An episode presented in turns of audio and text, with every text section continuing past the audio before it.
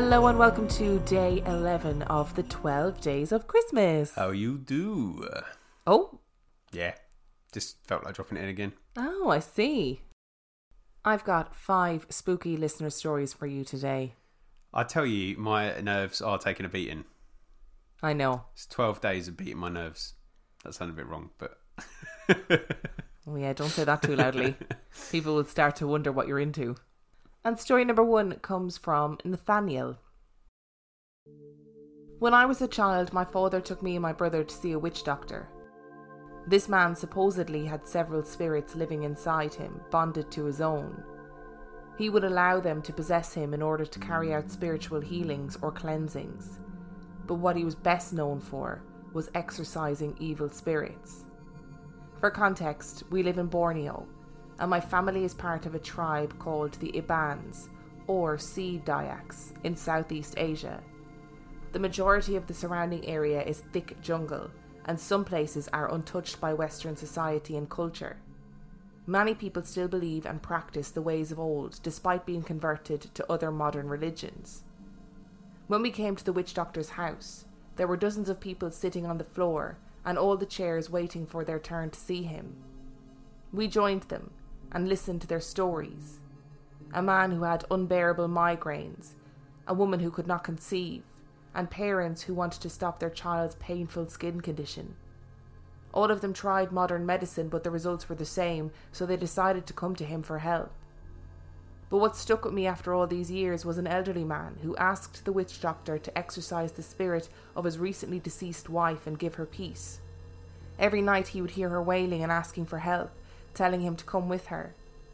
After further questioning, it was discovered that when she was buried, her husband placed a photograph of them together inside her coffin. In Asian culture, photos have a little bit of your soul or spirit inside them, so he accidentally made a link between his spirit and hers, causing her to be unable to fully cross over to the other side. After hearing all of this, the witch doctor asked the man to sit back down and took out a large cardboard box. He sat down in the middle of the room and began to meditate, holding his prayer necklace in one hand and his parang, which is a headhunter's knife, in the other. He then asked someone to put the cardboard box over him when he started praying. When he started, the whole room began praying and chanting with him. No one could see what was going on inside the box, but after 20 minutes, he emerged from it kicking and yelling. When he came out, he was covered in fresh mud and what looked like blood all over his face and body. He looked exhausted, but was able to gesture to the elderly man to come forward. He reached out, and in his hand was the photo of the elderly man and his wife that the man had placed in his wife's coffin. no way. I mean, there's like polling your audience, like, you know, some con artists in this country do, and then there's producing a photo that was buried with your dead wife. I. I've got no explanation for that. That is normal. That is not paranormal or supernatural. That is insane. Nobody could see me, I forgot, but I was waving my arms in the air like I do when I get overexcited. that is a crazy story. Thank you so much for sharing, Nathaniel. Also, Borneo is definitely on the list of places I want to go to. So I'll let you know when I'm in the area. I just think that's I, like my mind is blown. it's I don't even I genuinely don't even know what to say to that story. but we don't. The thing is, it's like it's with all this, with all kind of spiritual stuff. We just that we don't understand, do we? We don't know. No, and we don't understand the spiritual beliefs of other cultures. That's blown my incredible. mind. I feel a bit shook now after that. I don't know if I can go on. you got to try for the listeners. And our second story today comes from Steph. Never one to be fashionably late, I seemingly made quite an early debut into the paranormal. It started at the age of five or six when I picked up a severe disease that turned out to be quite dangerous. It was apparently meant to be similar to ringworm, but way more extreme. It unfortunately had me hospitalised, with my head being bandaged daily to staunch the bleeding and approaching a life threatening condition after a year.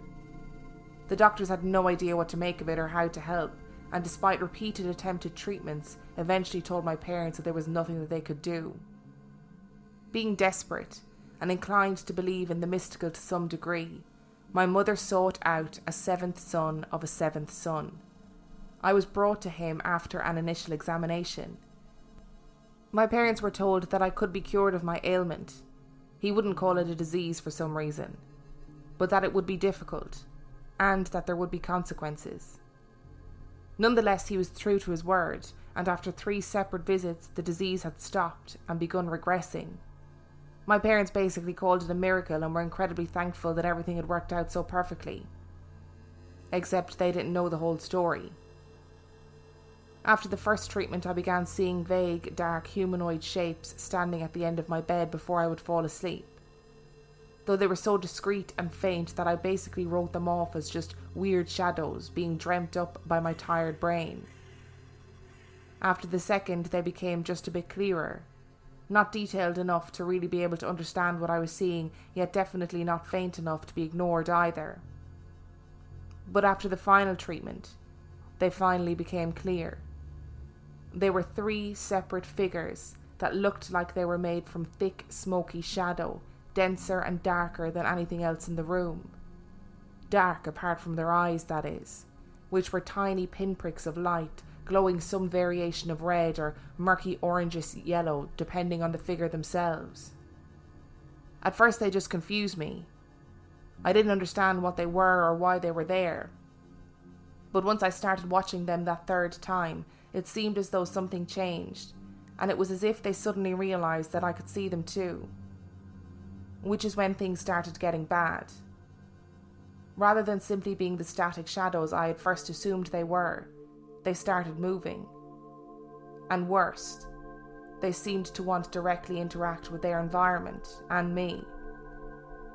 The tallest and most broad, maybe more aptly described as looming, moved the least, yet also seemed to give off a vibe of being in charge of the others. He would stand at the very foot of my bed near my door, and as the night went on, would reach out to place the firm weight of his hand cupping my ankle. He would occasionally watch the other two, but if he caught me glancing at him, he would lean over my bed towards me, placing his heavy hands further up my body and more weight on me from my thighs to my hips and then to my stomach, with the highest ever one being on my upper chest. He always felt like he was trying to lay claim to me, as if those hands on me would either never let me go or pull me from the bed.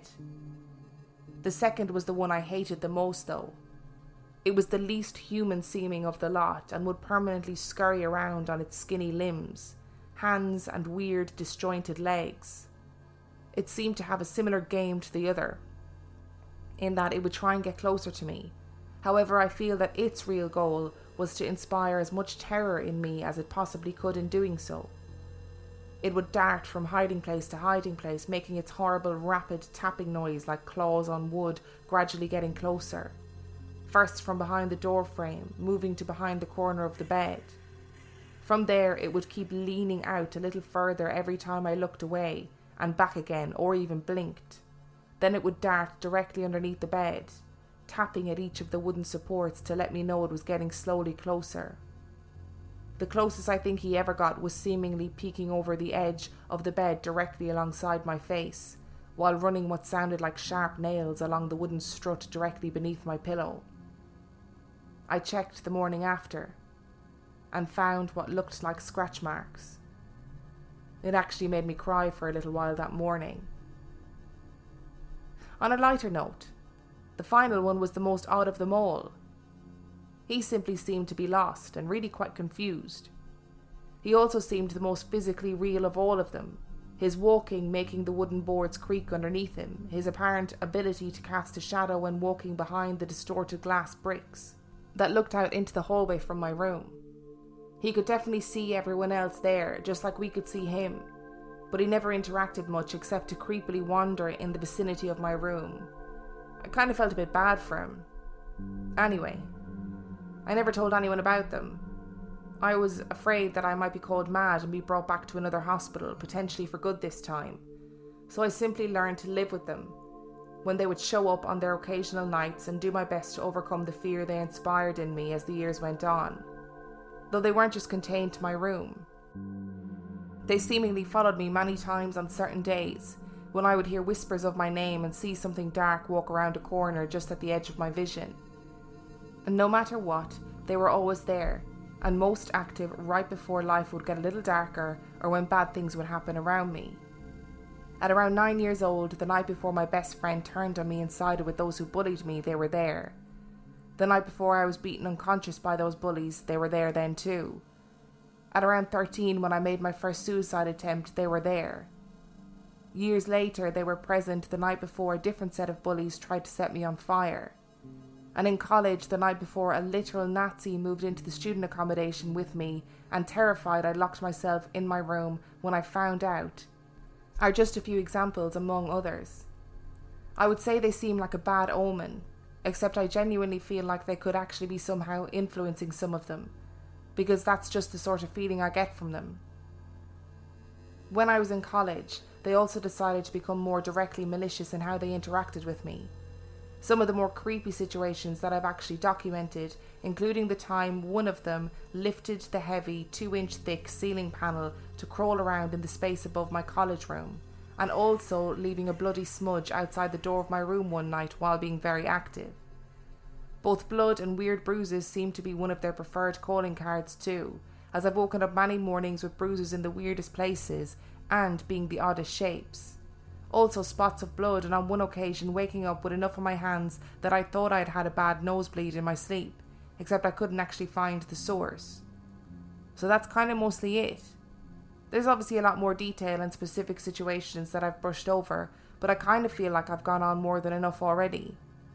In terms of remedies, I have met other spiritual people who just told me I'm surrounded by darkness or being followed, which is something I already knew, so it didn't really help. One of my own personal darker theories is that these things could have been the original cause of my unique untreatable disease, and that they may have in some way expected to take me way back then but when it didn't work out, they just stuck around for some reason to gain something else. Maybe just fear. Maybe they hoped they would eventually get my soul. Cue thunder outside window and ominous piano chord. but either way, I thought it might be fun to share with you guys. Well, that's terrifying. Those three things, whatever they are. Although the third one kind of sounds a little bit bemused by the whole thing. He sounds like he's there by accident. Yeah. Where he's like, uh oh, wait a second, who are these guys? And who's that little girl? What the fuck? Do you remember when, like, in kids in playgrounds, where the like the two sort of bold kids always had a hanger on, and it would be the hanger on that would be end up getting in trouble for the actions of the other two. Absolutely. Yeah, I feel like that's the situation here. Yeah. I feel like he desperately wants to be one of the cool guys, but then doesn't quite realise what that involves. I don't understand how it works with the seventh son of the seventh son, because it's almost. I know that's not how Steph has interpreted it, but it almost feels as though the seventh son has made like a bargain and like taken away the illness in exchange for these Her three, being tormented by these three demony things. which is not how I thought they worked. But I guess No, some some people with powers must use them for evil things, right? I guess it depends on where you are Mm. and what your understanding of it is. I think probably Steph's interpretation of it is probably better because it doesn't put the blame at the, the healer. Yeah, that maybe she was supposed to die and Yeah. she didn't, Yeah. which is very Final Destination and very freaky. Mm. But the activity in general is just not nice. Like, I don't like hearing things crawling above you. Or Like- crawling under your bed and tapping the slats under the bed. No, or actually seeing the three of them. I still just can't stop thinking about the third one that's just sort of aimlessly standing there going, Oh God, this is really awkward. This is not what I signed up for. you know, on your first day of a new job where you don't really know what's going on and you're kind of trying to look pleasant and busy. yeah, it's when you're the person that's showing you around gets called off to do some proper work and you're Yeah. kind of just left with everybody else. And you're you're just going, uh oh. Yeah. I don't know what to say to you people. I also don't want to look like a tit. That's what he sounds like. I mean, we've turned it into a bit of a skit, but it's obviously terrifying if you're going through it. But the third guy is funny. And our third story today comes from Rob. I used to maintain bank owned properties. One spring day, I received a work order for a reverse mortgage property. I'd visited this property once before because the owner's body was not found for quite a while after she had died. I was asked to bid cleaning the remaining bodily fluids and get rid of the smell. This new work order was a simple inspection. Because the house had been vacant for quite a while, the power had been shut off. Before the electric company would restore power, however, the system needed to be thoroughly inspected for code compliance and hazards. As long as I was going to be searching the basement, the customer requested I search for a possible rodent infestation. The notes indicated the real estate agent had reported she could hear shuffling and other noises coming from the basement, but due to lack of electricity refused to investigate. My teenage son wanted to earn some extra gas money, so he accompanied me when he could. I thought this would be a good teaching opportunity for the day he bought his own home, so I waited until the evening after he had come home to complete the job. Unfortunately, whoever had been awarded the cleaning bid was unsuccessful with the odour remediation. When we opened the door to the basement, we were met by the gaze of a few dozen antique dolls. The dolls were shelved along the stairwell and sitting on the steps facing different directions. My son and I hesitated at the unexpected scene, and I heard him take a step back. I asked him if he was okay, and he nodded but said, Man, that is creepy. We gently picked our way down the steps, but stopped at the bottom to allow our eyes time to adjust to the dark. Being the caring father I am, I stealthily tossed one of the dolls behind my back to the top of the stairs. It slowly tumbled towards us, causing my son to run over me to get away. I totally deserved at least that, so laughing out loud, I got up and brushed myself off. When I looked up, my face was about a metre from another doll. In that moment, I thought I saw the doll's head turn ever so slightly to make eye contact with me. I froze for a minute while my mind tried to analyse whether she had moved or if it was just my imagination. Without changing my gaze, I pulled a hammer out of my tool belt and knocked her head off. Demon doll or toddler's toy, either way, she was far less creepy under the heel of my work boot. When my eyes adjusted to the dark, I looked around the old stone wall basement to discover hundreds of dolls perched on shelves staring at us.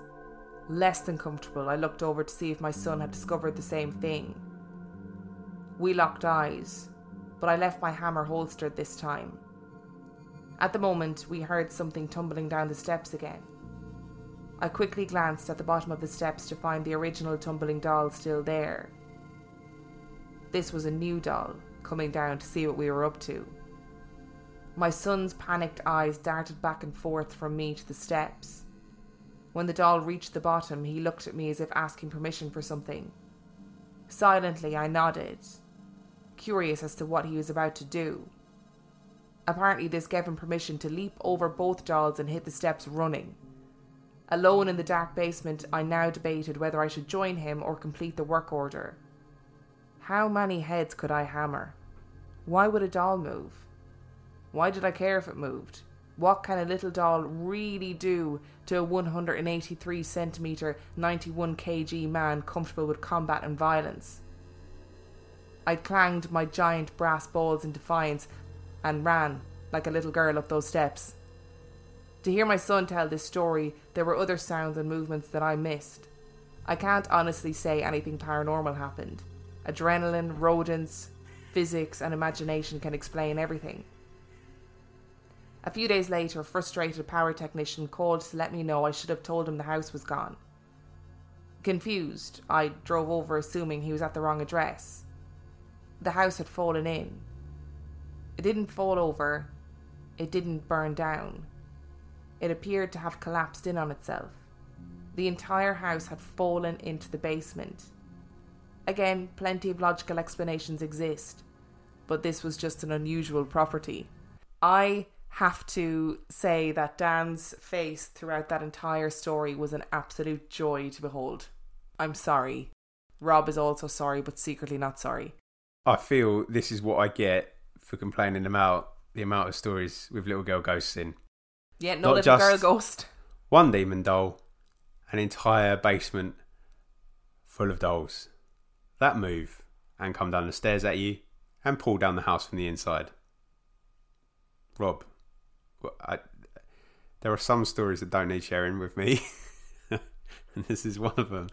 That is horrible. I'm so happy that you smashed the head off the doll. That was the only time where I was mildly amused because I would have done the same thing, and I also would have hightailed it out there. I feel like that is the appropriate response. You get a gold star. That house needs to continue falling in on itself until it gets to the center of the earth and it melts. I wish anybody could see the traumatized look on Dan's face right now. It's a lot. It's a lot. I loved that story for its simplicity. Dolls don't really freak me out, as you guys know, but if I went into a basement full of hundreds of them staring at me with their eyeballs, I would be freaked out. I would find that quite frightening. They're not just staring at you; they're moving and they're running around in the night and they're pulling down buildings. Like these dolls need to burn. And our fourth story today comes from Raphael. My mom told me this story. It happened about two years ago when my grandmother passed away in Mexico. My grandma was in her final stages and we had a caregiver watching her. On the day of her passing, this caregiver told my aunt that she was going to pass away. She felt her body grow cold and told my aunt to say goodbye to her because she was going to pass. My aunt was in disbelief, but listened to the caregiver and said goodbye to my grandma. My grandma passed away and my aunt was devastated. A woman came into the room and began to comfort my aunt. She hugged her and told her that she's in a better place now, don't cry. My aunt thought this person was with the caregiver, and the caregiver thought this person was a relative of my aunt. The woman told my aunt to go and tell her sister that their mother was gone. My aunt went to her sister's house, which was two blocks away, but by the time she arrived, the woman was already there.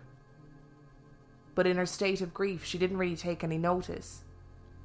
It wasn't until a couple of days later that they told the family of this mysterious woman. Keep in mind that this is a small town where everyone knows each other, and no one had a clue who she was. They were in disbelief about what had happened. It was like she teleported from my aunt's house to my other aunt's house. They also realised in hindsight that the doors were locked, but she still somehow had gotten inside. We believe this person was my grandma's mother. Days prior to her passing, my grandma would say that she could see her mom and she would talk to her, so we believe it was her. I'm not a big believer in these kinds of things, but I had chills when my mom told me this. I think it's quite normal in certain families that you'd have loads of people around at a time of death. So I can understand how this how how you'd you'd have a random person and not question who they were. Yeah, absolutely. I can totally get that. it's understandable from the caregiver's point of view as well, isn't it? Because like they're not going to know all the family members. So it's just such a strange little story. Yeah. I think it's quite comforting. Oh, absolutely comforting because it was needed, wasn't it? Like the the words that she gave were needed. Yeah. So I think it's great. It's just mysterious. It's just it's a really strange little story and I I don't quite know what to make of it. Let's chalk it up to angels. I think. Let's let's go for angels. Anything that we don't understand from now on we're just gonna go angels. That's it. Yeah. Always an angel. Only when it's positive. Demon climbing on your roof, angel. Somebody pushing up your ceiling to climb around inside, angel. Loads of dolls, dolls. Mm. angels. And our fifth story today comes from Naz. This story took place in Turkey in the mid 90s. Even though I grew up in the US, I spent my summers in Turkey at my grandparents' beach house. When I was an early teen, I had a group of friends who were quite wild. I might be admitting to too much here, but we would do thrill seeking things like drive motorcycles, drink alcohol, sneak out of the house in the middle of the night through windows, walk through construction sites with flashlights, and other really stupid things that 14 to 16 year olds should definitely not be doing. We were rowdy teens in this quiet little beach community. One day, one of my friends came to us and told us a story about her mom and her aunt. She said that when they were teenagers, they would have these seances to call jinns, or genies as they're also called. Jinns are supernatural creatures in Middle Eastern lore that, like humans, can be good or evil. They feature very prominently in the Muslim holy book, the Quran, and in the everyday lives of the people in that region. My friends went on to tell us how to summon these creatures, and us, being thrill seekers, we decided to do it. A group of us walked over to the backside of an abandoned house. I remember it was a rainy afternoon. There were around six of us and a dog. Four of us, two boys and two girls, sat in a circle with a teacup and a homemade Ouija board made out of paper.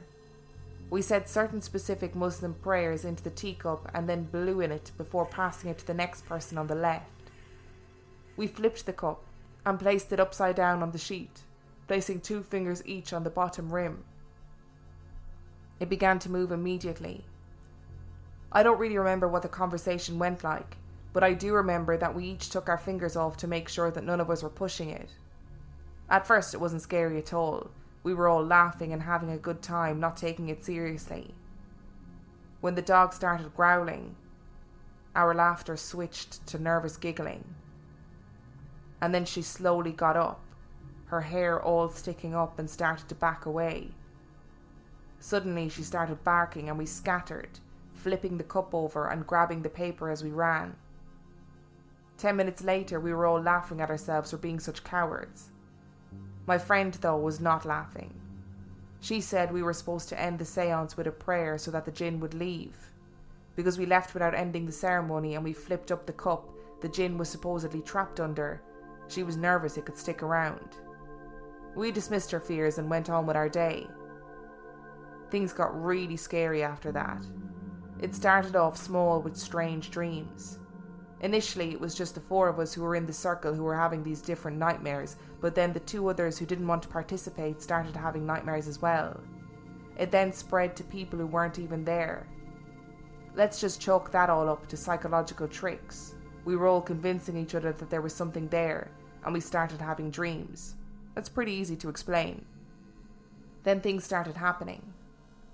On my end, things started moving around. The chair in my room would change positions at night. We would return home and lights would be on that we knew had been off. My grandfather brought home chickens who all died overnight for no reason. My friend, the one who told us how to do the ceremony, was in her kitchen helping her mom with the dishes when every single teacup fell off the open cupboards and smashed onto the floor. Another boy said he walked into his living room and found a lit candle. He blew it out, but the flame came back again. He blew it out, and it came back. This continued for a while before he got scared and walked away, and his mom was able to blow it out.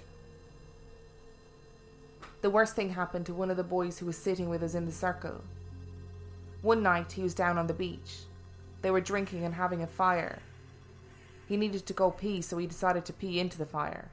One of his friends told him not to do it, said it was bad luck, and the jinns would take offence to it. He ignored his friend and did it anyway.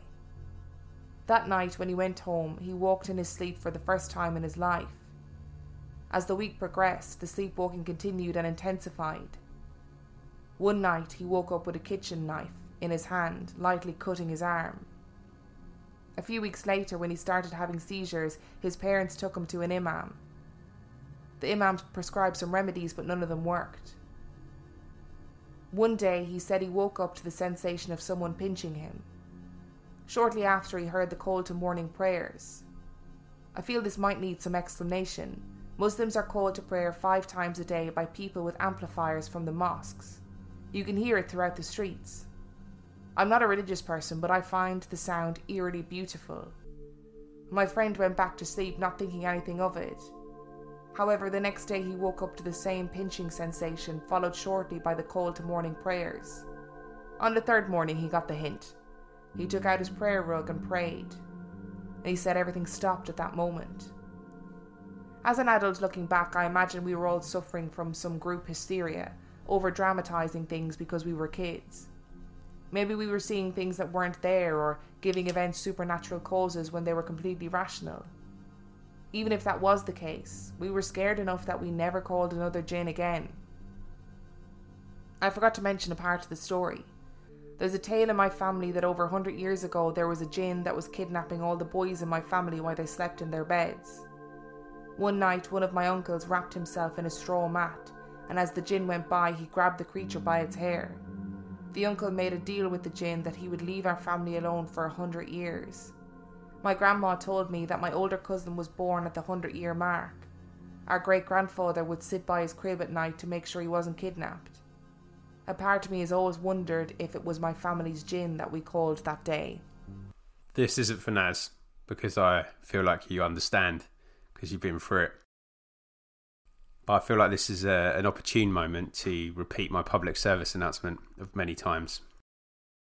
Leave the damn Ouija boards alone, please. I agree. I also agree that uh, don't call jinn. Yeah. Because they have they have no uh, affiliations. You know, they can choose. They can look at you and go, "I'm going to fuck you up," and do it. Mm. So don't don't be messing around with that stuff. I'm saying that to you now as an adult when you you are saying this happened when you were a teenager. Yeah, so yeah. I'm, I'm, sorry, Naz. I mean, I'm not. I'm not directing this at you at all. I feel like you understand this. I'm. I'm directing it to all those people that are, you know, planning it in the future. Who future. are sitting there right now with the Ouija board Yep. and a teacup poised, Yep. Yep. and now they're going to go, "Oh no, I heard Dan's words. Don't do it. Don't I'm do not it, going to do it." I don't do it. It's a. It's a bad move. I feel like there are probably plenty of people that have used the Ouija board and nothing's happened, and that's fine. But I wouldn't personally want to run that risk. And all the stories we hear never end up going well. So I'd just say, don't bother. Play Monopoly. It's probably just as dangerous. You'll get the same kind of thrill, but you won't get any lasting demons following you around. May break up your family. but at least you won't have any demons. also, Naz, I also, as a side little sidebar, I agree with you. Call to prayer sounds amazing. I think it's uh, it's an incredible. It is there is a soothing element to it. I think found it very frustrating the first couple of nights, not being used to it, waking me up very early in the morning. but yeah, I agree. If you enjoyed today's episode, you can find everything you need to know about us on reallifeghoststoriespodcast.com. You can submit your own spooky story to reallifeghoststoriespodcast at gmail.com. You can find us on Patreon, where for $5 a month or do $2 a month, you get access to heaps of extra content. That is patreon.com forward slash real life ghost stories. And on that note, we shall see you tomorrow. Bye.